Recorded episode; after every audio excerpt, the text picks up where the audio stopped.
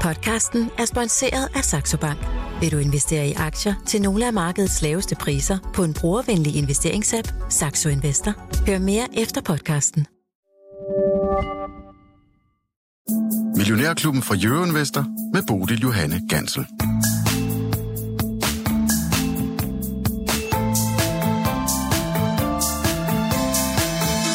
Vi fortsætter turen helt ind i hjertekuglen på de danske selskaber. Det vælter nemlig stadig ind med regnskaber i dag, blandt andet fra GN, DFDS og Almindelig Brand de næste 55 minutter. Ja, der måler og vejer vi altså dagens udmeldinger. Så velkommen til torsdagen i Millionærklubben, hvor jeg i dag har fået besøg af Lars Svendsen. Godmorgen og velkommen ja, til. godmorgen. Og øh, ikke mindst øh, Dan Weisse fra MW Compounders. Velkommen til dig også, Dan. Tak skal du have, Bole. Og du er porteføljeforvalter.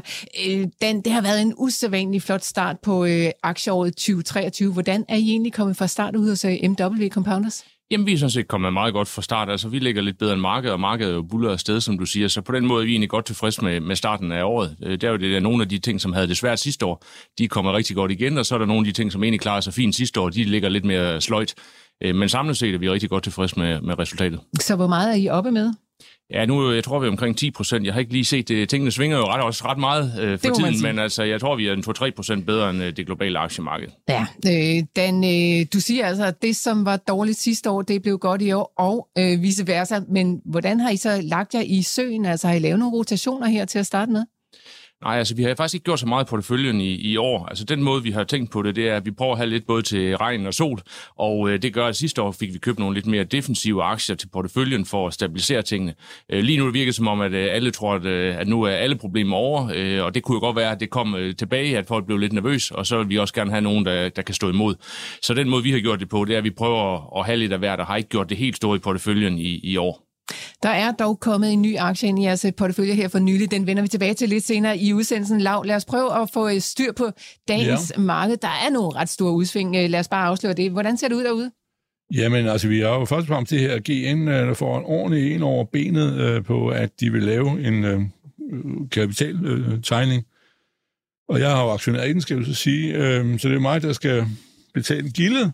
Øh, og vi er nede i 151 forleden dag, hvor vi i 192, eller i går. Øh, for ja, det er altså et fald på 22 procent. Ja, det er til at få på, ikke? Og, øh, og det er jo sådan noget halvsnot, ikke? Og det er jo, øh, altså, det, er jo, altså det, det viser jo absurditeten, ikke? At de købte stilserie, som skulle lave nogle ørebøffer til nogen, der sidder og spiller computerspil, ikke? For 8 milliarder, og det var cirka 1. januar, foregik 22. De har haft et år. Nu, skal, nu står de mangler 7 milliarder. Ikke? Mm. Er der ikke noget påfaldende lighed øh, mellem de to tal? Øh, og og øh, det var jo en øh, skæver der rang. Mm. Ikke? Altså, og, og men alle de der IT-mennesker, øh, de tror jo, at de... Øh, kan gå på vandet og geniale, ikke? og så videre. Men altså alt det der at sælge ørebøffer til spil, hold kæft, hvad er det for noget, ikke? Eller bingo-maskiner til bakken. Altså nej, det er, øh, altså bum, der var noget galt. Det har der været uh, længe. Altså, det, du har harceleret længe. Det er jo ikke kun dig, Lars Svendsen, som synes, det var et uh, fejlkøb at uh, tage Steel Series ind på bogen hos, hos GN. Ja. Eller et, eller og uh, der er masser af investorer og, uh, og ja. andet godt folk derude i markedet, som altså har været nervøse for, at de skulle komme ud og lave sådan en uh, kæmpe ja. kapitaltilførsel. Det er de så nødt til nu. Ja, ja, og balladen var jo det, at i forvejen havde øh, GN jo, der egentlig havde en periode, hvor de ikke havde noget nævneværdigt gæld, lå på et andet milliard netto eller sådan noget, at så, øh, så ligesom sagde de, at vi har så god øh, cashflow, at vi kan tillade os at gå op på vores gæld. Så gik de op til fire. Og øh, så øh, cirka, og så øh, netto og, og købt egne aktier op. De har jo købt egne aktier op i, i det uendelige, ikke? Øh, jeg tror, at i alt er der inddraget øh, noget, der ligner øh, fra 210 millioner aktier til 130 eller sådan noget. Så du kan sige, at 40 procent af aktierne er jo blevet makuleret, som tiden er gået. Men, men, øh, men, øh, men øh, så, så kommer de med den der, til de, som de skulle låne pengene til. Ikke? Og, og det er jo så der, hvor det så, når indtjeningen svigter, og der er problemer sådan set med begge dele, både audio, det er jo at høre øh, Jabra-afdelingen der, og så øh, også høreapparaterne, jamen så er det jo lige pludselig, at de, de sidder i en, en saks. Mm. Og det er jo særdeles uh, uheldigt, og nu skal de så uh, komme på benene igen, og ellers bliver de jo spist, og der kan jo også blive overturen til, at de bliver spist, fordi uh, hvem skal komme med penge? Ja, det skal vi som aktionær, men men øh, det er jo ikke sådan, at man kan tvangsudskrive folk til at komme med dem. Øh, og det vil jo sige, at, øh, at øh, de aktier, de kan jo ligge og fladre rundt og bevæge sig hen til nogen, som har lyst til at købe GN. Og det kan de så nu få en øh, ret god lejlighed til, øh, til, ingen, øh, til øh, ingen penge, kan man sige. Og der var jo så. en, øh, en gang, hvor vi talte rigtig meget ja. om William Demant Invest, som jo altså har købt, er det 10 procent ja, af, ja, 10, af GN? Ja. Så ja. Altså, og, og, ja, der var også lidt debat. Der var nogen, der mente, at det var, fordi de gerne ville sådan, øh, købe dem op. Men altså, konkurrencehensynet gør ja, vel, at det kan de ikke, Men, ja. komme til. Lars De ønsker bare at være med, og de ønsker at forhindre, at nogen... Øh, øh, som de ikke ønsker, øh, skal overtage den, gør det. Jeg, jeg, de, de får ikke lov til at købe den. Hvis man sidder med den her aktie på ja. sin uh, aktiebog, hvad, ja, hvad, hvad, okay, så hvad gør du, Lars? Jamen, nu er vi jo i den ulykkelige situation, at vi må, vi må øh, ligesom øh, øh, køre, køre, køre videre og blive ombord, ikke? og så må vi jo sige, at øh, aktiekursen må, vil jo så formentlig måske falde endnu mere på grund af, af hvad, hvad, vi ved ikke, så vi forstår det endnu, hvad er vilkårene for tegningen, ikke? men altså fortegningsretsemissioner har det jo med at ende lavt, ikke? Og så, øh, øh og så øh, er det jo, at øh, altså, GN er jo spil på en eller anden måde, eller bliver opdelt, eller der kan gøres noget. Man kunne jo også sælge øh, stilseries og, og noget af hørbøf-branche øh, halvåret, for eksempel til Demand, fordi det må de godt få lov at købe. Demand har rent faktisk, har jo ud over sit øh, høreapparat, har de jo så solgt deres, og det er ikke helt færdigt endnu, det der Medica, det er sådan noget, du opererer ind i, i, i hovedet, det er cochlear, men, øh, men, øh, men, øh, men de har også et... Øh, et, øh, et hørebøf-selskab, øh, nemlig øh, Sennheiser, inden for, det blev delt øh, hvor de havde et fællesskab, øh, og så øh, tog de den del, der havde med øh, spille, øh, de der halvøjer, ikke? og det er ikke nogen god forretning. Mm. Og det kunne jo være, at man kunne sælge øh, det der, men det kan da godt være, at de kunne gå for 4 eller 3 milliarder for det, men øh, så kan de jo få det ind i stedet for, og så kan de øh, måske slippe for, at vi skal møde op med det her, for ellers ender det jo med, at GN bliver købt op og delt. Altså, de to dele hænger jo ikke sammen. Øh, det er jo to virksomheder. Ja. Det er ligesom i god gamle dage, da DSV var var både øh, øh, var jo oprindeligt bare nogen, der kørte entreprenørkontor, ikke?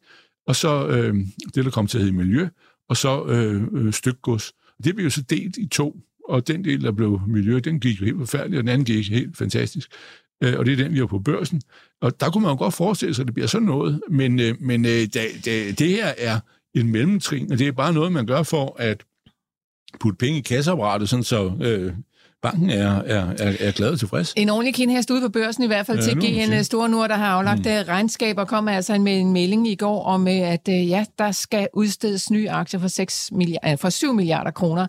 En aktie, som altså faldt ja, 60 procent i, i 22 alene, og nu får den altså så ja. endnu et uh, hug nedad. Det, det, er også et, det er også et selskab, som, som altså i den grad bytter ud på ledelsesgangen. Der CFO, ja. Peter Lacour Gormsen, han skal stoppe René Svendsen Tune, som er direktør for headset-divisionen øh, Audio. Og han skal også direktør. Og rigtig direktør, ja. øh, øverste direktør. Ja. Og så også deres øh, bestyrelsesformand, øh, Per ja. Vold Olsen. Ja. Han genopstiller ikke øh, til marts. Er det ja. et øh, advarselsflag i sig selv, Lars Jo, jo, men det er jo, jo, jo, det er det. Og, øh, og det, det, det, var jo, det var jo måske ligesom ham Tune, som var den, øh, den øh, repræsenterede øh, sådan driftmæssig øh, fornuft derude. Men øh, det var jo så hans afdeling, at man købte det her. Så, og det viser jo noget om, at, at øh, akquisitioner, altså overtagelser, er noget farligt skidt. Og der er jo kloge folk på øh, CBS-skoler, både i Danmark og i udlandet, der siger jo, at det er 60, 65 procent af alle takeovers, der går galt, altså som er øh, taberværdi øh, øh, hvor, hvor øh, ledelsen er jo vildt i øjnene, når man køber en fantastisk udvidelse. Nu skal vi vise dem alle sammen og alt det der, og så bare... Øh, ikke? og det er, nå, men det er jo et problem. Og, og, og så har vi ham Vold, og han har jo været lidt halvgammel, ikke? Og så har vi jo Åbo, der blev installeret over i høreapparatet. Gitte Åbo, ja. Ja, og hvad hedder det, øh, så, så der skal ske noget. Ja. Og øh, det er, øh, når man, altså i princippet er det jo et eksempel på en virksomhed, der er i kaos, at der er virkelig... Øh, øh, der skal gøres noget. Den Weise, I følger jo også den her høreapparatsbranche ganske tæt. I har Sonova, svejsiske Sonova i jeres øh, portefølje. Hvad tænker du om sådan en regnskab, der kommer ud her fra GN? Jamen, jeg synes, det er meget nogle af de ting, som Lav har sagt. Altså, problemet er, at vi kiggede på den, og så kiggede vi på Demand, og så kiggede vi på øh, Sonova. Og, og GN kunne vi simpelthen ikke købe med vores øh, fokus på kapitalallokering. Altså, det der opkøb har simpelthen været købt til utrolig høj pris på toppen af cyklen inden for, for det der gaming. Øh, så det gør jo, at nu de, prøver de ligesom at rette op på, på de problemer, der er. Altså, det er jo i virkeligheden, som du siger, nærmest alle er ude af butikken, og nu skal de så hente 7 milliarder ind for at få, dækket hullet. Øh, hvis man kigger på det, der så er egentlig er tallene fra GN, så synes jeg sådan set, at de har et ret stærkt øh, fjerde kvartal i deres øh, høredivision. Det tror jeg også var ventet, men det, der sker, det er, at de både kommer med nogle nylanceringer, plus at der er jo sket det, det i Costco i USA, som er det vigtigt. Jamen der har, der har Sonova, de er ligesom kommet ud af den kontrakt, eller ligesom blevet stoppet samarbejdet, og det betyder, at nogle af de andre, de også får, øh, tager markedsandel, blandt andet GN og, og, og Demand. Så på den måde, så synes jeg egentlig, at øh, der er i hvert fald også positive elementer i lige kvartalet på deres høredivision. Øh, øh, og så det, der også er interessant, det er lidt, hvad er det for en markedsoutlook, de har. De siger jo, øh, GN, at de forventer 1-3% markedsvækst, hvor øh, Demand var ude at sige, øh, de forventer normalt 4-6% volumenvækst, og nu forventer de lidt lavere, øh, så man kan sige lidt mere forsigtigt øh, udmelding fra, fra GN. Men altså generelt set, så grunden til, at vi har det her, det er jo, at de er faldet alle sammen rigtig meget, og, øh, og altså nu, nu taler vi, er det, er det 0 eller 1 eller 2 eller 3 procent vækst? Det er stadigvæk en ret stabil forretning. Folk bliver ældre, og folk har brug for høreapparater. Så vi synes egentlig, at de her aktier generelt set er blevet straffet øh, ret meget på noget, som egentlig ikke har så stor en konjunkturfølsomhed, som folk måske gør det til. Men GN, den er for svær for os. Altså det, det kan vi ikke rigtig have sådan noget. Så er det stadigvæk Sonova, du vil, du vil samle op, hvis øh, du stod med nye penge og skulle ud og finde en, øh, en aktie i det der segment? Ja, det er jo den, vi har i vores portefølje, og vi har købt den i, i efteråret, og det, det er den, vi synes er det bedste selskab i, øh, i industrien. Demand er også et, et fint selskab, men, men altså, man kan sige, at Sonova, de, de har, jeg tror, de har en 4-5% bedre EBIT-margin end Demand, så de får ligesom mere ud af forretningen, og de har også ligesom klaret sig bedre, hvis man kigger over sådan en, den lange bane. Så vi vurderer, at det er det bedste selskab i industrien, hvor alle sådan set er kommet ret meget ned, så aktiemæssigt er hele industrien måske attraktiv. Men Dan, øh, jeg, var lige, jeg hoppede lige ind og kiggede, hvordan Sonova har klaret sig i løbet af det sidste øh, års tid. Altså et helt år tilbage, der har de altså tabt øh, omkring øh, 27 procent. Så altså, hvor lang tid skal man vente med tålmodighed, før det her det vender? Jamen altså, jeg tror jo, at øh, der er meget med konjunkturbilleder, og vi taler jo om det her med, at nu lige pludselig folk blev lidt mere positivt. Det er klart, man holder igen, og især de steder, hvor man selv skal betale for sit høreapparat, jamen, så er det klart, det er jo en øh, halvstor udskrivning, så det er jo det, der ligesom er. Men, men jeg tænker sådan set, at det jo nok skulle gerne vise sig, at hvis de tal, der kommer igen med, med lidt markedsvækst, øh, selv i et svært øh, økonomisk øh, miljø, jamen så tror jeg sådan set, at de aktier måske godt kunne, kunne gøre det fornuftigt. Vi har altid lidt svært ved at sige, hvad aktier skal på den korte bane. Vi prøver at finde nogen, som vi gerne vil have på, på, på længere sigt, og der, der synes vi i hvert fald, at, at Sonova den passer rigtig godt ind i vores øh, portefølje som en, en, en forholdsvis defensiv aktie, som har fået øh, en gang stryg. Mm. Vi handler i et uh, lille bitte plus på det danske aktiemarked op med 0,08, som jeg har lige her på min skærm. Altså, det ændrer sig selvfølgelig hele tiden, så det skal man jo ikke lægge så meget i. Men dog en uh, positiv takt her fra Morgens Journal, Lars Svendsen, i en, en ja. verden, hvor Asien ellers uh, har handlet nedad. Øhm, giver det mening, ja. at vi skal handle i plus? Wow, wow. Det er jo det samme, som vi har hørt om det, er, det er svært at svare på, hvis på kort sigt. Øhm, ja, det gør det vel, at der er jo ingen grund til, øh, til, til panik øhm, øh, på, på, på, på, på børserne. Vi havde AP Møller i går, som jo sådan set var meget godt, men der var jo en del uenighed om, den skulle op eller ned, eller hvad den skulle. Øh, men, øh, og, og så har vi DFDS i dag, så, så øh, altså, det, det, er, øh, det er jo de her puff øh, omkring øh, regnskaberne, og så har vi det store problem, det er jo øh, USA, altså hvad er, øh, øh, hvad, øh, altså, jeg mener, der er to. Hvis man ser øh, risikoen på aktiemarkedet, så er, det, øh, er der en, øh, en bull trap i USA, altså der er et opsving på tech-aktierne, og de rører jo i virkeligheden ud i, øh, Nasdaq rører jo ud i, i BR i et, i bærmarkedet og prøver på at komme tilbage. Øh, bliver den, dør den, det tror jeg. Og det andet er, det er renterne, at renterne vil komme op. Og øh, der er jo den diskussion om, nogen tror allerede, at det hele er øh, ved at være overstået, og man kan se på, på, på øh, øjnene øjne inden på rentestigningerne, og det ikke bliver så stemt. Så den, den, den tror jeg er helt øh, forfejlet. Man skal slet ikke øh, forstå det der, og det er ønsketænkning, og, og hvis øh, prisen på penge skal... Øh, Væsentligt op, og, og måske øh, ryger hele obligationsmarkedet på røven øh, med et ordentligt hug, så, øh, så hvad hedder det, øh, øh får aktier jo øh, modvendt. Det er det, jeg øh, frygter. Men Lars Svendsen, når ja. du står og kigger på aktiemarkedet, ja. og hvordan de handler, og de amerikanske aktier, jeg ved godt, du ikke er særlig vild med øh, Nasdaq-aktierne, eller nej, det, vi kalder nej, IT- og tech-aktier, men altså, vi har dog været kortvarigt måske, men op over de 12.000 på Nasdaq. Ja, ja, ja. Altså den fart, som det kører op af med, ja, ja. kan det ikke få dig til at sådan ændre perspektiv på den sag? Mm, nej, nu er jeg jo lidt stadig, så det vil jeg sige men det er jo for mig er det jo mere et... Uh, jeg havde jo forestillet mig, og den var jo dernede, at uh, Nasdaq ville gå ned i 10.000, og så ville den ligge dernede og glo uh, sådan et stort el uh, 2-3-4 år frem. Altså ikke nogen katastrofe, men ligge sig dernede, i virkeligheden stadigvæk for højt, men ligge der og lade rundt øh, plus minus 10 procent, altså mellem 9 og 11, og der skulle den så ligge ned og glo i, øh, i, i 3-4 år, så knævede man det af, og inflationen udhuler jo hele tiden også reelt værdien af aktierne, ikke? Men, men nu kører vi op i stedet for, ikke? Og det vil sige, at så spænder du buen, ikke? Det vil sige, at de pludselig siger bare funk nedad, ikke? Og den der åndssvage Tesla, den er i 200. Altså, ja, hurra, hurra, du. øh, jamen, altså, hvis det marked der er, er så tosset som det der, øh, det, det, nej, øh, for mig er det jo et eksempel på, at man kører den forkerte vej. Det er, det er en, øh, jeg vil, jeg vil øh, øh, ikke æde nogen hat eller drikke en citronvand på, at, øh, oh, citronvand at, det kan jeg nok finde ud af, men, øh, men at vi er i en, øh, i en, en bull trap øh, på, øh, på, på øh, Nasdaq, dermed også øh, S&P, de lapper noget over. Øh, så, og hvad hedder det, jeg kan, altså, når, hvis der går hul, og, og den ligger i 41, 118 S&P, hvis vi tager den, det er jo trods alt mere rolig indeks, ikke? at det 3800, siger kloge folk, er øh, brudpunktet nedad, og hvis det øh, passerer den der, så, kan, så dropper vi lige ned i 3200. Og ja. så håber vi, at verden overlever der. Det gør den nok, men, men øh, nej, det, det, er, det er mit billede på det. Altså, jeg mener, at vi er i et, øh, et lidt farligt marked, er meget bedre, end det skulle være.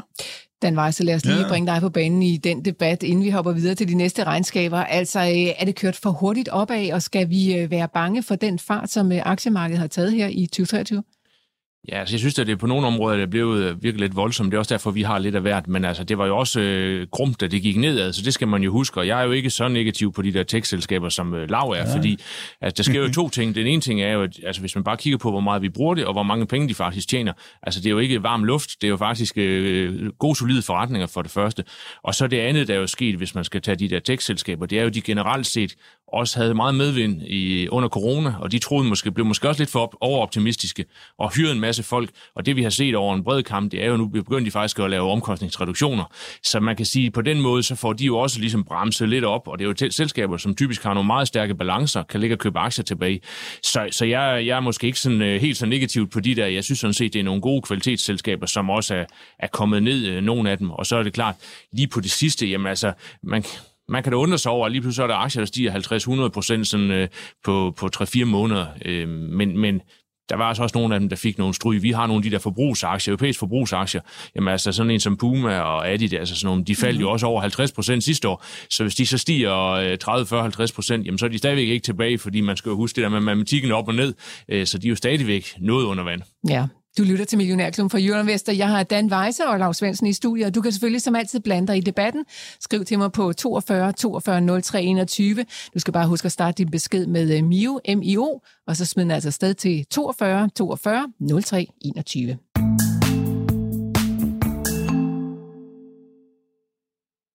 Må vi komme med dig på arbejde? Hvem er vi, tænker du nok? Vi er nemlig erhverv og hvis du lader os stå for indkøbene til jobbet, så får du mere tid til det, der betyder noget. Og hvem kunne ikke godt bruge et par ekstra timer om ugen til det? Nemlig også til erhverv. Ja, vi hopper lidt fra tue til tue her denne morgen, for der kommer masser af regnskaber, også her torsdag morgen. Lars Svendsen, DFDS. Ja. Ja, det er lige op, øh, op your alley. Hvad, ja. hvad sker der i DFDS, og hvordan var det regnskab for dem? Jamen, det var meget flot i sig selv, men så har vi igen øh, den samme historie, at øh, det var faktisk øh, rigtig, rigtig godt, og det går sådan set øh, udmærket med det hele, men øh, deres, øh, vidt jeg har ikke læst det helt øh, minutiøst endnu, men deres guidance, den er altså, øh, øh den er faktisk skuffende. Det er øh, sådan nogenlunde uforandret brutto, altså det der hedder EBITDA, hvor mange cash flowet ind i butikken, øh, regnede det med at blive det samme i år, og øh, omsætningen også nogenlunde det samme, og det er jo sådan lidt underligt, at øh, der ikke skulle være mere. Øh, altså de tør ikke, eller man skal måske fortolke det derhen, at de ikke tør fremgang, men altså resultatet... Men hvorfor er det underligt, Lav? Giver det ikke meget god mening i det sådan makroøkonomiske billede, som vi kigger ind i? Nej, det gør det vel ikke, fordi øh, de er jo, og DFDS har jo købt en del op, og de er øh, ligesom, har, har, har rygvind i deres forretning, hvis ikke det går helt galt i England eller sådan noget. Så, så de, de burde egentlig have fremdrift i, øh, i butikken, og passagersiden også begynder at, at fungere bedre, ikke? Øh, den udgør jo ikke så meget mere end 20 procent af forretningen cirka, altså det andet det er jo 80 procent fragt. Øh, men, øh, men de, ligesom, øh, de er meget øh, forsigtige, og de, de, de fungerer jo, de er jo vel, veldrevet butik, og alt muligt godt. Jeg har jo sidste år købt op, i, eller f- øh, fyldt på i DFDS fra 2,75, og så var nede i 2,25. Og, og, og der er jeg købt op i det der, og jeg sad og regnede med, at vi skulle 35 på en aktie, øh, og resultat på indtjening per aktie, og det er faktisk lige præcis der, vi ender. Så det er jo sådan set meget godt. Øh, øh, men, men de lover sig heller ikke mere, mm. øh, og øh, de vil ikke, så er vi igen den der med, at de vil kun øh, betale, øh, hvad er det, 4 kroner, øh, 5 kroner i udbytte. Øh, og sidste år sagde de, at de ville give 4 plus 4. Jeg ved ikke, de sidste 4 kroner har jeg aldrig set, men øh, jeg ved ikke, det er også meget, ikke De lover så meget. Ja, de lover så meget. Men, øh, men øh, de udskød øh, den anden øh, kvote der, men øh, jeg ved ikke, om den er forsvundet i, i Malstrøm. Men, men det øh, er, at øh, så vil de købe for 3 millioner op af egne aktier. Det er jo ikke så meget, de har en børsværdi på på 15 milliarder eller sådan noget. Mm. Så, så, så, men, men DFS går sådan set øh, godt nok, men de tør bare ikke rigtig lov mere, og det er, det er måske også en lidt øh, kronisk Jamen er det ikke, jeg ved godt, jeg har, bragt den, jeg har bragt den på banen ja. før, Lars Svendsen, når det skyder den altid ned, og det er jo helt fair nok. Ja. Men jeg tænker, i disse tider, så er det jo lidt ja. en gratis omgang at være ekstra forsigtig. Er det ikke bare det, de er? Jo, det kan godt være, men så er det jo, vi skal, så er det jo vores problem at fortolke det jo. Mm. Ikke? Øh, og tilsvarende mener jeg også, at AP Møller måske nok siger, at det bliver, jeg tror, det bliver bedre end det de siger ikke. De var jo ude i går og sige noget om, at de kunne komme til at tjene øh, på, på driften, var det 5 milliarder eller sådan noget. Ikke? Men, men altså, det var jo, hvad hedder det, hvad var det stod? 2-5 milliarder på driften, ikke?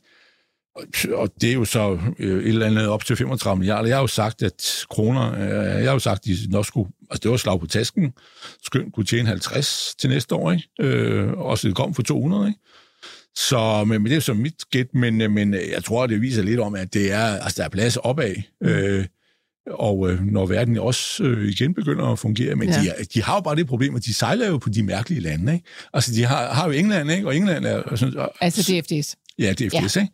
Han sejler på England, og det er jo sådan set meget godt, og, og de er jo en importafhængig land, men de har jo en elendig økonomi. Det er Europas syge mand. Ikke? Så er de i Tyrkiet, hvor de købte et selskab, og det er jo sådan med dig med, det kigger på akquisitioner. Det købte de jo meget dyrt.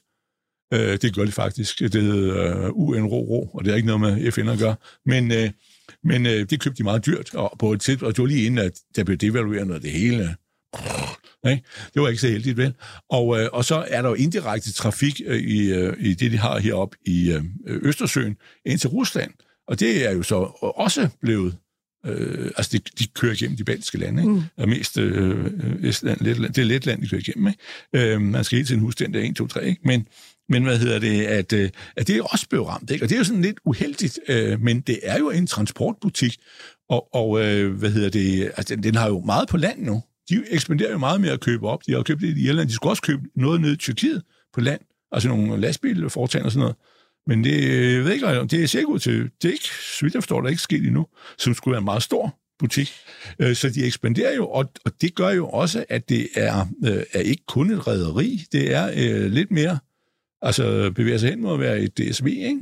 Ja. Og hvis du bare siger DSV, så bliver de alle sammen vilde i øjnene med DSV. ja, ja. DSV når, øh, er jo ved at og, og, og, hvad hedder det, være mere værd end AP Møller på børsen. Må de godt købe det, Bechenker?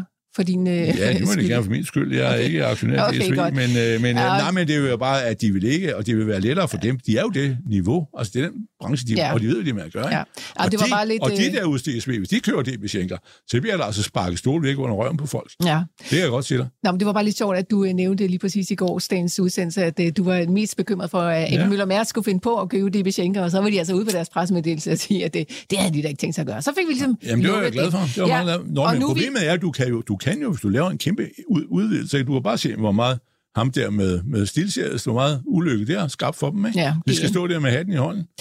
Lars du køber 1. Øh, januar, og, og, og næste, næste år 1. januar er du på røven. Ja, øh, vi bliver lige ved Mærsk, og, ja. og, og Dan, du får lige lov at stå lidt, fordi så vidt jeg ved, så er du ikke sådan, øh, så meget inde i de der shippingselskaber, så vi, så vi bliver lige ved lav. Ja, og, det må du få især lært. og Henrik, som har skrevet ind til os på sms'en, han spørger nemlig, om vi kan forklare dynamikken i, hvorfor Mærsk handles så massivt oven på deres fantastiske regnskab i går. Jeg antager, skriver Henrik, at alle aktionærer, der ejer aktien per i går, beholder den frem til den annoncerede udlåningsdag, og nykøb kan vel ikke tage del i den øh, udlåningsfest, eller tager jeg fejl? Ja, det sidste tager han vel fejl i. Ja, det tager han fejl i, ja. fordi man skal have den til, øh, og hvis du har den på generalsamstagen, det var vist den 29. marts, så får du også udbyttet. Men, øh, men det er, man skal jo også lige huske, om, om, om det er så genialt endda at have, ikke? fordi børskursen vil jo falde, ikke? Mm og så har du jo også afleveret 27 procent i udbyttet skat, ikke? altså af konto. Så, så det er jo ikke i sig selv Så det kan godt være, at du får pengene genialt. i hånden frem for at have dem stående inde i sådan din øh, aktiekursværdi, ja. men du skal så også betale 27 procent i skat af dem. Ja, ja, de ryger med det samme, så likviditetsmæssigt set bliver du jo øh, lidt rundbarberet. Ja. Men, men, øh, så, nej, altså, men det er jo lidt sjovt, at der er sådan nogle... Øh, det viser også lidt om, når, når den der med, at øh, det er jo ikke helt løgn, øh, den der regel om, at hvis det er et godt regnskab, så øh, så falder aktien. Hvis er dårligt regnskab, så stiger den. Ikke? Altså Vestas, de kom ud i går og havde tabt, jeg ved ikke, hvor mange penge. Det er så mange, der ikke engang gider at se på det. Fordi, jeg vil sige, vent, vent, vent, øh, de, er ude, de skal ud af skoven først, ikke? Øh, øh, og, og den steg med 10 kroner, ikke? Og, og koster, jeg ved ikke hvor meget, den kommer til at koste mere end AP Møller uden efter udbytte. er det ikke imponerende? Jo, det må jeg sige. Jamen, så, og Men... som de siger på skiben, ikke? Keep clear of propeller. så uh, Lars Svendsen, for dig er det altså ikke uh, usædvanligt, at der bliver handlet temmelig voldsomt nogen på sådan et uh, regnskab i år? Nej, men, jamen, nej, det er det ikke. Og det er også fordi, at det er jo, hvor, uh, hvor du kan jo lave dagen, hvis du er, er, er børshandler. Altså i gamle dage, dengang de sad derovre, ikke? så når der var sådan en eller anden, der skete noget, ikke? og handlede med hinanden der, så kunne du jo se, hvad der skete. Og så, øh, når, når ligesom der var kommet gang i noget, så begyndte alle dem, der ikke havde, hvis de havde lidt øh, hår på brystet, så vil de jo også være med og sige, hold kæft, nu begynder et eller andet at stige på, øh, eller falde, eller hvad det nu var. Så begyndte de jo også bare at sælge, øh, fordi, øh, og så, så når de sad de der gloede på de andre, så siger nu begynder ham derovre, han var ham, der, der startede, nu begynder han at købe, så køber jeg også, og så, så har han lige pludselig, altså de, de havde ikke nogen ordre, de sad bare og Ej, man og kan godt samle i, den der gammeldags dynamik, der Jamen, der blev, dengang blev mere inspireret, ja. end du gør i dag. Ikke? Okay. Ja. Godt nok om øh, rædderierne, og øh, over til en øh, udmelding, som vi også fik i går lidt tidligere, end vi havde regnet med, nemlig fra SimCorp øh, og Dan Weiss. Jeg ved, at du sådan øh, holder øje med den, den aktie. Hvad var det for en udmelding, øh, vi fik? Og, ja, vi, altså, det var en uge før, øh, ja, lidt over en uge før, end de egentlig skulle komme ud med regnskabet. Ja, præcis. Altså SimCorp var faktisk ud med deres regnskaber. På mange måder var det et, øh, et, et flot regnskab, så aktien stiger også øh, 10 procent i dag, så det er sådan set en ret øh, positiv reaktion. Øh, det, der sker, det er, at man fokuserer meget på ordreoptagen i SimCorp. Det er sådan en, øh, de laver sådan nogle systemer til at styre sådan nogle asset manager. Sådan noget, nu er vi ikke så store, men nu vi var en kæmpe stor asset manager ude ved MW, så ville det kunne være, at vi brugte SimCorp. Og, øh, og det er jo sådan et system, som øh, man har svært ved. Når først man har det, så, så hænger man lidt på det, og det vil sige, at det er jo faktisk en ret lækker forretningsmodel, de har. Øh, og de har så fået øh, egentlig pænt ordreoptag. Der er sådan lidt noget teknik i den måde, de får deres ordreoptag, fordi der har også nogle gamle kunder, og de konverterer dem til sådan nogle serviceforretninger, jamen så booker de ligesom det hele op front, så det gør også, at der er sådan lidt med tallene. Men, men det, der er det positive i, i regnskab, er også, at de kommer både med nogle strategiske udmeldinger, men de gør også ind og begynder at reducere lidt deres omkostninger. Det er jo selskab, som har gjort det godt i mange år, og jeg tror, de har vendt sig til, at alle sammen de får 5% lønstigninger om året, og, øh, og, og, og det er måske ikke gået helt så godt på det sidste, og nu begynder de så faktisk at tage lidt fast på omkostninger, så det er jo sådan set ret positivt. Og så kommer de også med nogle udmeldinger om, at de forventer egentlig at kan komme tilbage på en ret høj øh, EBIT-margin og, og stadigvæk fortsat pæn vækst. Så jeg kan godt forstå, at der bliver taget øh, positivt imod det, selvom der er lidt med regnskabet, sådan øh, de der regnskabstekniske ting, så er takterne gode, og de, de adresserer nogle af de bekymringer, man måske har kunne have omkring uh, selskabet. Så øh, det kunne være værd at holde øje med den aktie, hvis man altså ikke lige allerede har den på bogen. de har jo også, hvad skal man sige, stadigvæk en relativ ny øh, CEO, som har sat sig i, øh, ja, i front af det selskab, Christian Krohmann øh, tog i år for Claus Holse for, ja, det var måske 21, ikke? Men øh, det ser ud som, at han har meget godt fat i, hvad der sker, og, skal, ja, og, og tør gøre det, der skal gøres. Ja, altså man kan sige, at han har været der et stykke tid, og han er jo sådan øh, ud af sådan salgs, øh, han er salgsmand, så han øh, skulle jo gerne få lidt gang i salget, og det har måske knebet lidt, men jeg synes egentlig i fjerde kvartal fik de nogle nye ordre i, i Nordamerika, og så har de jo lige fået en ny CFO, så det er måske også hans øh, fingeraftryk, man ser lidt i den her rapport, at de ligesom siger, at nu, det går også ikke længere det her med bare at bruge penge, øh, så man kan sige, jeg tager det måske lidt øh, kombinationen af de to, der gør, at den her udmelding, der kommer i dag, både med nogle vækstmæssige strategiske udmeldinger, men også det her med, at de faktisk tager lidt fast på omkostningsstrukturen. Så jeg vil sige, det er det, det, det nye team, som øh, på en eller anden måde øh, til sammen måske finder, finder ud af, hvordan de vil kommunikere og, og drejer forretningen måske lidt mere sådan indtjeningsfokuseret, end man måske har været i en periode. Ja, hvordan det er vel stadigvæk et nichemarked, de befinder sig på. Øh, altså, har vi nogen idé om, hvor stort det egentlig er, sådan et, sådan et marked der? For, altså, jeg ved godt være, at der er mange kapitalforvaltere derude, men uh, trods alt vel ikke så mange. Ah, men det er et ret stort marked på den måde, at, at de har jo, jeg tror, de har omkring 200 kunder, så det, det gør jo ikke, altså, der skal heller ikke så meget tilføre, at uh, det betyder noget for forretningen. Uh, de, har, de kommer med sådan nogle oversigter over, hvor, hvor store de er i de forskellige markeder, og det er jo et europæisk selskab, eller nordeuropæisk selskab, og det betyder, at de står ret godt i Norden, og deres evige problem har været at rigtig komme igennem i USA. Øh, og det amerikanske marked, altså hvis man taler kapitalforvaltning, så er det i USA, så det er jo et kæmpestort marked. Så hvis de kunne få en større del af det, det er jo ligesom det, der er drømmen. Øh, så på den måde er der masser af vækstpotentiale øh, for dem, men der er også der er også nogle konkurrenter, blandt andet BlackRock, som har deres eget løsning, de sælger til andre kapitalforvaltere, som har gjort det ret godt over de senere år. Så de skal ligesom også, altså det virker som om, de har tabt markedsandel i en periode på sådan en nysalg, Øh, og der skal de jo så bare til at vise, at de kan også øh, vinde nogle nye kunder. Mm. Simcorp altså med en øh, udmelding i går, det kom der også fra Rockwool Lars Svendsen, øh, et regnskab, som jo altså også fik investorerne til at gå helt amok og sælge en aktie ja, vanvittigt ned. Faldt den et eller andet i retning af 17 procent eller noget ja. øh, i det nabolag. Mm. Hvad, hvad skete der lige der?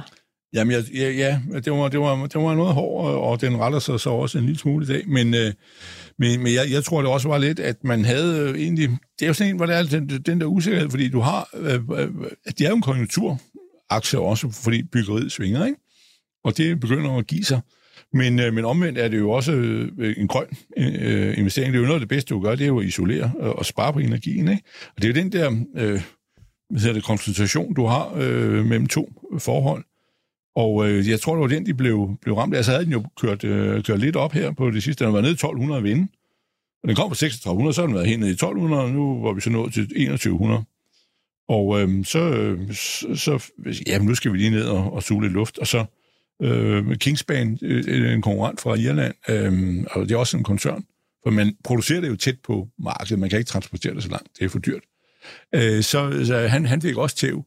Og så har vi jo den øh, tredje, det er Saint-Gobain, som jo har glashul øh, i mange, mange, mange lande, men de har jo alt muligt andet bygge ting og sager, og også almindelig glas. Øh, at, øh, at øh, de, de er jo så også den der, jeg ved faktisk ikke, hvordan han gik, men, øh, men, men det er, det kører lidt. Og jeg var, forleden dag var der et andet regnskab, som lå lige op af. Det er en aktie, jeg har fulgt meget med i. Jeg har ikke fået købt den, men det er en, der hedder Invido, uh, International Windows and Doors. Det er et svensk selskab med dobbelt V. Er, er, og, og han var jo engang nede og vende i 70, og så videre, så han lå op der klog på 100. Og øh, han kom med regnskab, og han sagde de kloge ord, i, ja, det kom i forgårs, øh, og han havde fremgang i øh, fjerde kvartal og sætter udbyttet op, og det går godt. Men han siger jo, at det går godt og går godt, det er jo der, vi nu kommer til bladpunktet, det er, at han siger, at øh, deres, øh, hvad kan du sige, øh, sådan salg til private, øh, og noget af det går jo via tømmerhandel og sådan noget, ikke? Men, men det går godt stadigvæk. Øh, folk de, øh, vil isolere deres hus og alt muligt andet øh, på den måde. Men, øh, men salget til øh, business, altså det er jo så typehusselskaber og alt sådan noget, det går dårligt. Der er virkelig opbremsning, så der vil noget. Og det er jo sådan øh, jo det interessant øh, signal om, hvor, hvordan økonomien øh, bremser op eller ikke bremser op. Men altså totalt set har han jo så klaret sig øh, godt nok et kvartal til, og omvendt kan vi sige en anden en, som er sammen. Det er en aktie, jeg går og lurer på også. Det er, nå, men det er en, der hedder øh, op i Norge nu, øh, eller nej, i Sverige, med det samme, så øh, kan I andre købe før mig. Men den hedder Nobia, og det er jo køkkener. Ja. Det er dem, der ejer HTH. Nobia, og det var altså en aktie, der er gået fra 80 til 20 nu. Og han kom ud med underskud og skal skære ned og alt muligt andet. Vi har ham her i Danmark, TCM. Er Hvad er det så, du ser der interessant i Nobia? Nå, men det er jo, han laver jo altså færdige køkkener, ikke? Eller hvor du så får skruet det op og sådan noget. Øh, men, men, øh, men, men øh, det er jo interessant, hvordan at øh, han, øh, han må virkelig blive ramt af, at der er forbrugerne igen, men øh, der bestemmer, om du skal have et nyt køkken og alt det der, ikke? At, øh, at der, der, det varmer jo, det, det isolerer jo ikke noget, men, men der, han, han får, har jo fået tæv og siger, nu skal de skære ned, de har øvet meget i England, Altså, så når du siger, du holder op vende, så er det fordi, du tænker, at den snart er øh, røget så langt ned, ja, at det giver ja, mening? Okay. Ja, ja. Men, men, men der kan du sige, det er jo et, hvor, hvor, hvor, hvor, hvor det virkelig øh, sviger, og hvor øh, afdæmpning og recession og alt det der, mm. som de siger, der ikke er der, at øh, han kan jo altså du synes, mærke det? Den Weisse, ja. har du noget indspark til hele den her, er både isoleringsbranchen, men måske også sådan mere generelt byggebranchen, nu hvor vi står i en, en verden, der måske kigger ind i recession, måske allerede er i recession nogle steder. Øhm, er det noget, I holder øje med hos MW Compounders? Altså, vi, øh, vi har ikke noget af det på nuværende tidspunkt, men altså, det er ikke, fordi vi sådan er afvisende. De er jo meget, meget konjunkturfølsomme, og øh, på, man skal helst købe det, når alle er sure. Og øh, det kan godt være det nu, øh, fordi det er jo ligesom, der er modgang. Det, det der er, det er, at nogle af de der cykler inden for ejendomsmarkedet, de, de er bare lidt lange. Altså dem, der kan huske finanskrisen, altså det, det, det var jo først hen i sådan 12, 13, 14, det rigtig begyndte at vinde. Og det er jo lidt det, der er. Det er, at der er jo sat mange ting i gang. Der er stadigvæk øh, ejendomsprojekter alle mulige steder, som så bliver færdiggjort i en periode så det kan jo godt være, at det bliver lidt, det kan godt tage nogle år, inden det bliver sjovt igen. Øh, så det kan være, at det er lidt for tidligt. Øh, men altså, grundlæggende så prøver vi at finde noget, som, øh, som vi kan have i lang tid. Og der vil vi da hellere købe sådan nogle selskaber, når de ligesom har fået nogle slag, end der, hvor alle tror, at, øh, at byggeriet det bare skal bulle afsted de næste mange år. Øh, så på den måde kunne det godt komme i spil for os, men vi har ikke nogen lige sådan på watchlisten akut, vi sidder lige og, og kigger på. Til gengæld så har I kigget lidt på øh, nogle retssager, hvad det handler om. Ja, det får du lov til at afsløre for os øh, lige nu, Dan. For der er nemlig kommet en, ny aktie ind i jeres portefølje. Et selskab, som ja, jeg i hvert fald aldrig nogensinde havde hørt om før. Det hedder Burford. Dan, hvad er det, vi har med at gøre? Jamen, Burford, det er jo sådan nogen, der... Øh, det er jo i virkeligheden sådan nogen, der, der blandt andet finansierer øh, retssager, og det kan der jo både være positive og negative ting i, men det handler jo blandt andet om, at hvis nu man har en eller anden øh, man har en eller anden retssag, og man måske er op og, og kæmpe mod en eller anden stor virksomhed, jamen, så kan det være, at man ikke synes, at man egentlig helt kan finansiere det selv. Så går de ind og hjælper med at finansiere det, og også på at, at, at finde ud af, ligesom, jamen, hvordan kan vi ligesom give de folk de penge, som de har, har ret til. Øh, så på den måde, så hjælper de jo øh, nogle mennesker med at prøve at få... Øh, øh, altså som ikke selv kan køre sagen, så det er ideen om, at den lille ligesom har mulighed for at måske slå sig sammen, og så øh, lave en, øh, altså køre retssager mod, mod store øh, er jo det positive, og nogle gange kan det være det også den anden vej, hvor de så ligesom øh, går efter nogle øh, øh, selskaber, hvor de måske, man kan sige, okay, øh, hvad støtter de, hvem er det, de ligesom øh, styrer, men det der er det helt afgørende i dem, der, det er sådan set, at det de gør, det er, at de hjælper med at finansiere de der retssager, og det, der har været problemet i selskabet, har været, at at, øh, at især det amerikanske retssystem har været lukket ned under corona. Og det betyder, at der har ikke er så meget fremdrift. De har sådan set en masse retssager og en masse øh, ting, de arbejder på, men det er ligesom gået i stå. Så det vi egentlig tænker, det er, jamen det kunne, øh, vi forventer egentlig, at der kommer mere gang i deres forretning, fordi den har simpelthen været underdrejet de sidste tre år. Og det er jo noget af det, vi godt kan lide, det er hvis vi kan finde et godt selskab, som vi synes, det har været, hvis man kigger over det over en lang bane, som har ramt en eller anden bump på vejen, øh, jamen så kunne det være en mulighed for os at, at købe en aktie. Og, og, der, og der synes vi, Burford den har øh, nogle karakteristika, vi godt kan lide. Altså det her med corona har ramt dem, og nu er de på vej ud af det. Altså det, der har været problemet for mange, har jo været, at man har købt, lad os gå tilbage til Steel Series, det er jo, at man ligesom køber de der corona-vinder, og vi har også haft nogle af dem, jamen så viser det sig, om det går måske ikke helt så godt, og øh, så det, vil vi jo hellere have nogen, der er lidt den anden vej, som har haft noget modvind, og det har vi øh, blandt andet også købt dem, der hedder Samsonite, som er kufferter, som har virket fint for os. Og det er lidt ud af den samme filosofi, hvor vi tænker, at det er sådan set grundlæggende et, et, et godt selskab, som øh, laver et godt afkast på deres øh, investeringer, altså de finansierer ligesom de der retssager, så ser man jo meget på det. Det er på den måde en finansiel virksomhed, så ser man på, hvad er egentlig afkastet på de, de penge, de, de investerer i og understøtte de der retssager. Hvad er koden? Hvad er koden? BUR, øh, den handler i London, og selskabet hedder, det fulde navn er Burford Capital Limited, og mm. tickerkoden er altså BUR, hvis man skal ind og kigge på den selv. Den, hvordan i alverden har I fået øje på den? Altså, ja, men det er jo samtidig ved... sådan, det er. Altså, hvordan er det, man finder ting? Øh, det er faktisk et selskab, jeg tror, Johannes han har kigget på historisk. Altså den måde, som vi, vi typisk finder aktier, altså mange af dem, vi har i vores portefølje, vi har en global portefølje med en 20-30 forskellige aktier, jamen så vil det typisk være nogen, vi kender i forvejen, eller måske kender vi nogle, nogle konkurrenter, eller måske de underleverandører et eller andet sted. Vi læser også nogle blade, hvor vi ligesom øh, finder det. Men den her, den tror jeg, den er dukket lidt op den vej, at det var en Johannes, han har, har kendt tidligere. Så det er mest Johannes, der ligesom har, har ført hånden på den, men vi er jo sammen om vores investeringer, og vi, vi nikker jo begge to til, til det hele. Øh, så, så jeg tror, det er den vej, den er kommet lidt øh, ind, og så er det det her med, at vi kan også godt lide det der med, lidt bump på vejen -agtig. Øh, det skal helst ikke være for stort et bump, men hvis vi ligesom... Altså man skal huske, når man er aktionær, så køber man jo ikke, hvad der er sket historisk, men man køber jo fremtiden. Og derfor er det jo meget det, vi har fokus på, det er, hvad er det så, vi køber fremadrettet. Og de her retssager, som de så er inde og finansierer, det kan altså være retssager i, i hele verden, eller hvor er deres primære marked? Æh, det er i hele verden, men det er klart, det er især i det amerikanske juridiske system, hvor de, øh, hvor de ligesom agerer. Men de er i flere forskellige lande. Jeg tror, de har kontor i otte forskellige lande, så øh, det er et enkelt selskab, men de har en del amerikanske aktiviteter. Og det er jo også fordi, det amerikanske retssystem er jo svært for os nogle gange at forstå. Det er jo det der med, at altså, nogle af de der penge, man kan få i erstatninger og sådan noget, det er ligesom et andet system på en eller anden måde. Og øh, så, så derfor er det bare, det er ligesom en, der er mere retssager, der er ligesom et mere tungt juridisk system i USA. Godt føles lidt som lotto en gang imellem, når man hører de der retssager derovre. Altså, det er jo nogle vanvittige beløb, og ja, det er sådan lidt, går den, så går den. Men altså, hvis de kan tjene penge på at uh, finansiere dem, og så får de x antal procent af den øh, erstatning, som der bliver udbetalt. Ja, og det er jo det der, der er også nogle gange, altså det, man kan jo have forskellige synspunkter på det, men det er jo også nogle gange, hvor de faktisk hjælper helt almindelige mennesker. Altså de der retssager, hvor man hører om nogle virksomheder, der bare har ud, altså bare opfører sig utroligt dårligt, og så prøver man ligesom at sige, okay, kan vi gøre et eller andet? Jamen, jeg kan ikke finansiere en eller anden retssag mod en eller anden stor amerikansk øh, selskab, men måske kunne jeg finde nogle andre, der kunne jeg kunne gå sammen med, og så kunne de måske hjælpe mig med at føre det igennem øh, systemet. Men er det også sådan, I kigger på selskabet? Altså jeg tænker, har det noget sådan med, med, med hjertet at gøre, når I har valgt lige præcis uh, Burford Nej, nu tror, nu tror jeg måske, det er lige at, at stramme den, vil jeg sige. Altså vi har nok mest, uh, mest købt den, for nej, det er vi ikke. Altså vi har nogle ting, vi ikke køber for eksempel. Så vi har jo sådan set, uh, og vi har jo også, vi prøver at indarbejde sådan det, man kalder ESG i vores uh, analyser. Hver gang vi kigger på et nyt selskab, så ser vi på, hvad er det for et selskab, og hvad er det...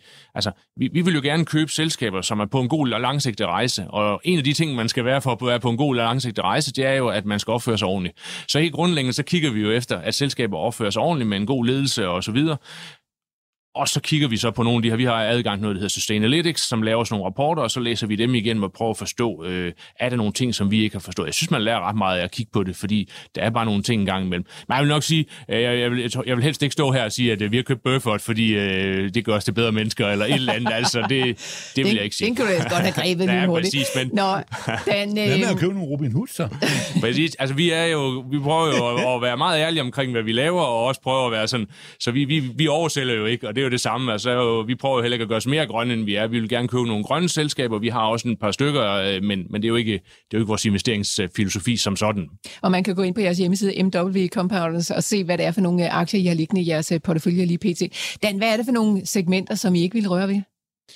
Jamen, øh, for eksempel, så synes jeg, at der er nogle ting i sådan helt det der øh, gambling-ting, altså den der industri for eksempel, det er jo en af de ting, som vi ikke er så begejstrede for. Altså det her med, det er jo ikke noget problem, hvis du og jeg, vi spiller øh, 20 på, om Manchester United skal vinde en kamp. Øh, det er mere det der med, altså folk, der på en eller anden måde kommer i bundløs skæld. Så det er noget af det, vi i hvert fald er lidt forsigtige på. Altså hele det der casino-ting, øh, det kunne være en ting. Det er jo også, vi har heller ikke noget med sådan tobak for eksempel, vi har haft et spiritus-selskab, så vi, vi, på den måde, så er vi sådan ligesom, vi prøver at, at sige, at der er nogle ting, vi ikke vil øh, købe. Øh, der kunne også være for eksempel, nogle af de der øh, kredit, altså sådan noget, hvor du får sådan noget forbruger, altså nu, øh, hvor, hvor du har helt eksorbitante øh, renter, sådan noget vil vi heller ikke være investeret i. Så der er jo sådan forskellige ting, som vi ligesom siger, jamen det, det, det er for os lidt nogle dirty businesses, som vi ikke vil... Øh, ja. Hvad, hvad, hvad, med, hvad med våben? Jamen, øh, våben har vi helt. Det er faktisk øh, det, er det eneste, som vi sådan set ikke kan investere i, i forhold til vores investeringsforening. Men det er jo svært, det der med våben, fordi altså, konventionelle våben, det var jo he- helt forbudt for øh, bare lige øh, et par år siden, men hvis man øh, husker, husker alt det, altså, så er det jo svært, fordi vi vil også gerne kunne forsvares. Altså, hvis øh, Putin han kører ind over grænsen, så øh, er det jo sådan set rart nok, at vi har nogle våben, vi kan forsvares med. Så derfor synes jeg jo aldrig, at det der det bliver sort-hvidt, og nogle gange, så kan man også have det der med, at der er også nogen, der kun vil, de vil slet ikke have olie men de kører i bil hver dag, øh, og de har ikke en elbil. Altså, som på en eller anden måde, så skal man have noget rimelighed i, i tingene, og, øh, men, men vi vil da gerne med på den, altså, den der grønne omstilling, og, og, og det der med, at virksomheder skal opføre sig ordentligt. Jamen altså, det er da helt grundlæggende. Jamen, jeg synes, det er lækkert. Den der grønne omstilling der. Jamen, det er helt seriøst. Det er der ikke, altså, vi har for eksempel solcelleanlæg. Jamen altså, mm. det, det, er da, det er da lækkert, hvis vi kan få, øh, vi kan slippe for at komme af med, altså producere, brænde alt det der olie af. Men det kan vi jo ikke lige i morgen, og, øh, og derfor er det sådan lidt, at på den måde, jamen, så vil vi sådan set øh, også investere i selskaber, hvor vi også ligesom kan sige, at der kan også være selskaber, hvor, man, hvor de går den rigtige retning. Altså der er meget med det her sådan impact, hvor man vil have virksomhed. Det er jo ikke noget med, altså det der med, at man kan ikke kun købe vindmøller, hvis vi så alligevel bruger andre typer energiformer. Mm. Så. Om dermed der fik du lavet et smukt overlæg til øh, det næste, som jeg synes, vi skal omkring, fordi at øh, nu vi taler grøn omstilling og øh, olie, Lars Svendsen, så var der også et øh, par regnskaber i går, som vi ikke nåede i udsendelsen. Equinor og øh, finske næste kom med, med regnskab ja. i går. Øh, hvordan har du det med, din, med, med, med olieaktier lige for tiden, Lars Svendsen? Ja, er det tid til at samle ja, op, eller er det kørt? Ja, jeg, jeg, jeg er faktisk begyndt at købe lidt olie, men, øh, men det er jo det med, og det er virkelig en olieprisen, der bestemmer det, ikke? Øh, om man tror på, at den er ved at være øh, var nede og vinde her i et eller andet med par 70 øh, for den amerikanske WTI-kontrakt, og nu er vi sådan cirka 80. Øh, igen, sådan lige knap op 80. Jeg, jeg tror, at en af olien øh, er, har overstået dens øh, svagheds, øh, kortsigtede svaghedsfase, og så vil den kravle op igen. I øvrigt, så vil jeg jo så, man vil straks hænge på nogle øh, øh autoriteter, vi havde i Ole Hansen, for den er han mente, omkring, var det 90, ikke? Ja. Man sagde 80 til 90, eller men det er mere, tror jeg. Det er Nicolai, ja. Ja, men, øh, men det er sådan noget, jeg, jeg tror, at olien kommer ikke med 80 til 90, ikke? Og øh, Ja, men, og de tjener masser af penge og sådan noget, så... Men altså, jeg, jeg har ikke så meget af det, men jeg begynder bare, når jeg håber jo, når, hvis vi kan få tankskibene højere op, at jeg skal sælge lidt ud af det, at så skal jeg købe nogle, øh, nogle flere olie- øh, og energiaktier, men, øh, men øh, jo, det, det, det, det, jeg, jeg tror, at der er lidt øh, at hente der. Og mit, øh, det er jo ikke på nogen måde genialt, men det er jo Norge, og jeg har jo forelsket mig i en deroppe, der hedder Hvor. Koden er VAR. Den koster omkring 30 norske kroner, og norske kroner er ved 67 øre. Hvad er der er, særligt uh, attraktivt ved Hvor? Ja, men det er, at øh, Hvor er egentlig øh, det italienske stat, eller det er, ja, det er det jo ikke, men uh, ENI, ENI, øh, datterselskab deroppe. Og de er jo udvindere af olie og naturgas, og de vil udvide produktionen, hvor øh, Statoil jo egentlig, har, eller Equinor har jo gjort en dyd ud af, at nu, at de vil øh, nedbringe den, på grund af, at de gerne vil opføre sig politisk korrekt. Tidligere, indtil det der helvede brød løs øh, i, i 17 og sådan noget, var prættet de hvert år af, at de, øh, deres replacement ratio, at de øh, fandt mere olie, end de brugte, men øh, udvandt. Men, men nu er det omvendt. Nu prater de af, at de øh, øh, udvider mindre, end de, de producerer. Og sådan er det hele et stort politisk teater, hvor man gerne vil have nogle pointe, som Carlsberg gerne ville have i Rusland, om de var der eller ej, og alt det der. Ikke? Det er jo bare et stort, øh, sådan en, en cirkusforestilling for, for mediernes skyld. At, øh, men, men ham her, han vil faktisk udvide, og det har de aldrig lagt nogen øh, øh, skjul på. De gik på børsen sidste år, øh, på vist på 27, og, og så var en tur op i 45 og koster 30. Og øh, han øh, formodes at komme til at betale udbytte og øh, vil udvide produktionen øh, faktisk forholdsvis meget frem til 25, og så hvad der sker bagefter, ved de ikke, det er de øh, projekter og planer, de har. Og de suger jo hurtigt ud, altså derop suger man olien meget hurtigt op, det er også noget med cirka 10 år. Og så er resten, det er øh, en billet på, på, at der er endnu mere, ikke? Ligesom vindmøllepark er der også sådan 15 år betaling, og så hvad resten, det er øh, lige ned i lommen, hvis er 5-10 år tilbage i den. Det skulle der gerne være, ikke? En vindmølle, men, men, øh, men det er så der, du tjener, rigtig tjener penge, ikke? Mm. Men, men øh, det, øh, jo, jeg, jeg tror, at der er lidt øh, håb for, for, øh, for, for olien. Der er håb for ude. Ja. Lad os hoppe øh, videre til øh, endnu et emne, Dan, som jeg kunne tænke mig at smide forbi dig, fordi at øh, de sidste par uger, der er der noget, der er måske endda måneder, der er der altså noget, der virkelig er blevet hypet derude i markedet, og det handler jo altså om de her AI, nye chatbots, som kommer ud, og de bliver åbenbart sprøjtet ud af de store selskaber. De kæmper virkelig for at være først øh, på banen. Chat øh, GPT var jo altså først ude fra OpenAI, og øh, Microsoft bringer det nu ind i deres søgemaskine Bing. Alphabet har været ude med BART, kunstig intelligensmaskine, og Baidu ude i Kina, de er altså også på banen med Ernie Bot. Dan, I har Alphabet i, porteføljen ude hos MW Compounders. Hvad tænker du om hele den her hype, som foregår over i AI-feltet? Jamen, jeg synes, at det er meget interessant. Altså, jeg, jeg var meget imponeret af det, der, øh, da den kom ud. Den der, jeg tænkte, hold da op, det er da helt vildt. Jeg troede i starten, ja, jeg ja. troede, at det, det passer da ikke, det der, kan de skrive så godt på dansk og sådan noget. Og når man så prøver at teste en del, så synes jeg, det er ret fascinerende. Og så nogle gange, så siger de også nogle virkelig mærkelige ting, og så må man bare sige, altså det er jo ikke sådan, at det kan svare på alt, og problemet er lidt det der med, at du har ikke rigtig nogen kildeangivelser. Du, så der er jo nogle ting, som i hvert fald enten skal blive bedre, eller også så er det lidt et problem. Men det er klart, det er jo en trussel på, øh, for, for sådan nogen som Alphabet, fordi de sidder jo meget på det der søgemaskine marked, det er klart, hvis øh, Microsoft har jo haft den her store drøm om at komme ind i det marked i 100 år, altså hver gang man, øh, man får en opdatering af Windows, så, øh, så bliver man tvangsfodret til at skulle bruge Bing, og der er ingen, der gider bruge Bing. Så det er selvfølgelig klart, de har en drøm om, at de kan få det, få det vendt. Øh, altså vi, den måde, vi tænker omkring det med Alphabet, det er selvfølgelig, at det er noget, vi skal være opmærksom på. Det er konjunkturforholdene. Øh, det er to ting, som har sat øh, den under pres. Øh, til gengæld så er aktien jo også kommet en del ned, og det er jo altid det, man skal huske, at når alle er, er negative på ting, jamen så, øh, så skal man lige overveje, jamen det, det kan være det der, man måske skal have den. Øh, vi har haft den hele tiden, vi har faktisk endda købt lidt mere, men altså det viser også, hvor svært det er, fordi altså, jeg tror, at Alphabet faldt 8% i går, og i forgårs steg den 5%. Altså selv så stort selskab, altså alle er jo lidt i tvivl om, hvordan skal vi egentlig se på det her. Øh, jeg synes historisk set, så har Alphabet været god til også at og svare igen, når der har været ting. Og det vil sige, at de er ligesom øh, kommet op på, på altså kommet tilbage igen, kan man sige. Og det er klart, at nogle af de ting, som de lancerer, det kan være, at de havde tænkt, at de skulle lancere det om en 2-3-4 måneder, og nu bliver de nødt til at, at accelerere, det, accelerere det lidt. Ja, det var vist ikke så stor succes med den uh, præsentation, der var i går. Uh, altså deres uh, alfabets uh, øh, kunstig intelligens, det er så svaret den forkert på nogle sådan indlysende spørgsmål. Sådan, det, er, det er selvfølgelig også lidt pinligt og, og uheldigt på sådan en præsentation, at den slags sker. Jeg hører i øvrigt også, at uh, der er flere og flere medarbejdere, altså nøglemedarbejdere fra fra Google, som, øh, som hopper videre til nogle af de andre selskaber, som er godt i gang med kunstig intelligens. Dan, kan det være en far for, øh, for Alphabet? Jamen, jeg tror da, det er, øh, man skal da ikke øh, negligere, øh, når der sker sådan noget der, så selvfølgelig er det en far. Og, øh, og det er jo, men aktien har jo også taget en tur nedad. Altså, øh, hvis, I bare lige, hvis man bare lige skruer hovedet sådan lige tre måneder tilbage, for eksempel, der var folk også sure på Alphabet, og det var fordi, at de havde ansat så mange mennesker, og det kunne de jo ikke finde ud af, og det blev bare ved med at ansætte folk og sådan noget. Og nu kommer de ud og siger, jamen ved du hvad, vi skal også øh, i vores stab Øh, og derfor er det ligesom, jeg tænker, om de reagerer også. Det er heller ikke så lang tid siden, hvor man tænkte, jamen øh, nu... Øhm, øh, bliver TikTok, det, de tager ligesom annoncemarkedet over, var der også nogen, der tænkte, jamen så viser det så sådan set, at, øh, at nogle af de der short videos, det kan de godt få til at virke både på, øh, på Facebook og Instagram og, og YouTube.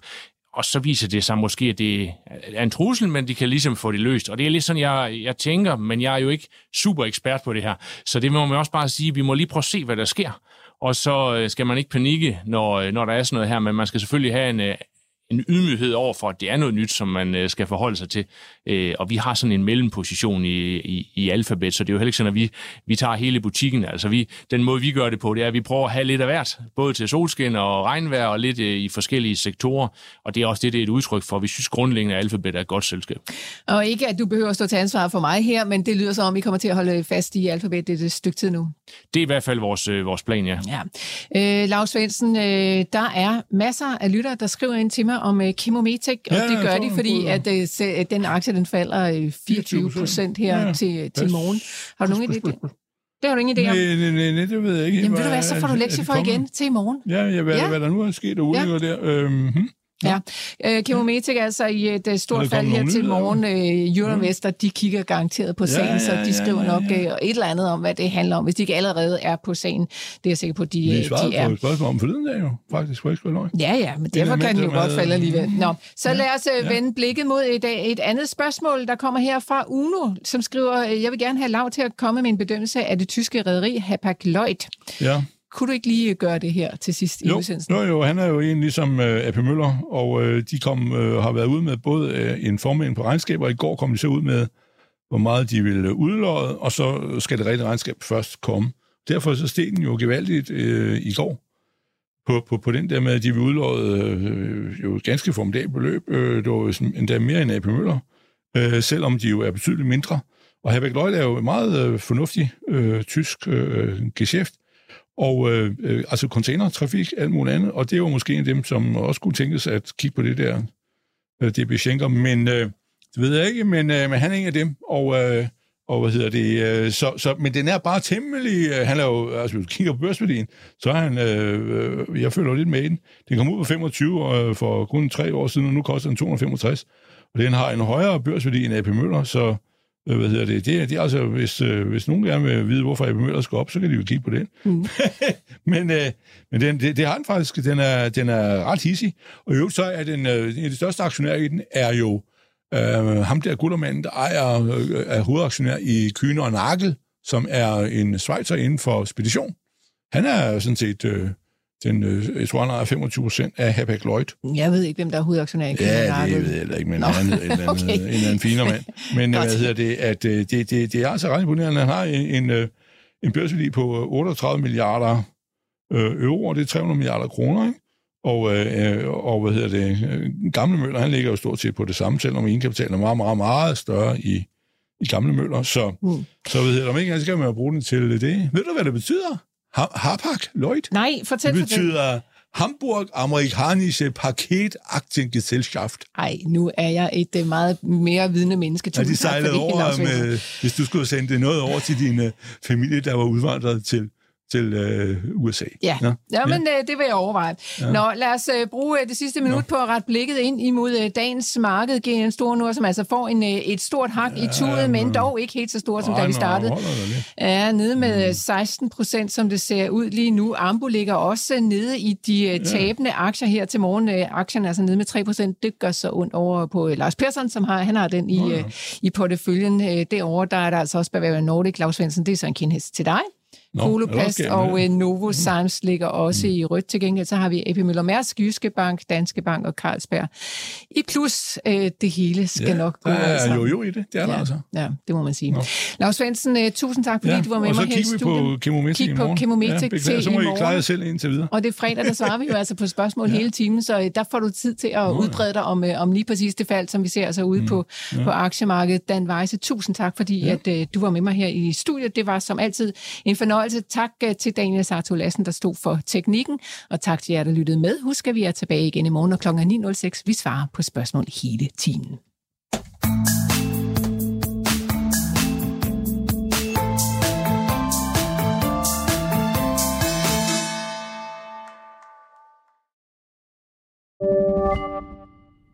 Podcasten er sponsoreret af Saxo Bank. På Saxo kan du få glæde af vores lave priser, hvor du blandt andet kan investere i dine danske og nordiske favoritaktier for kun 10 kroner i minimumskortage. På den måde kan du beholde mere af dit afkast til dig selv.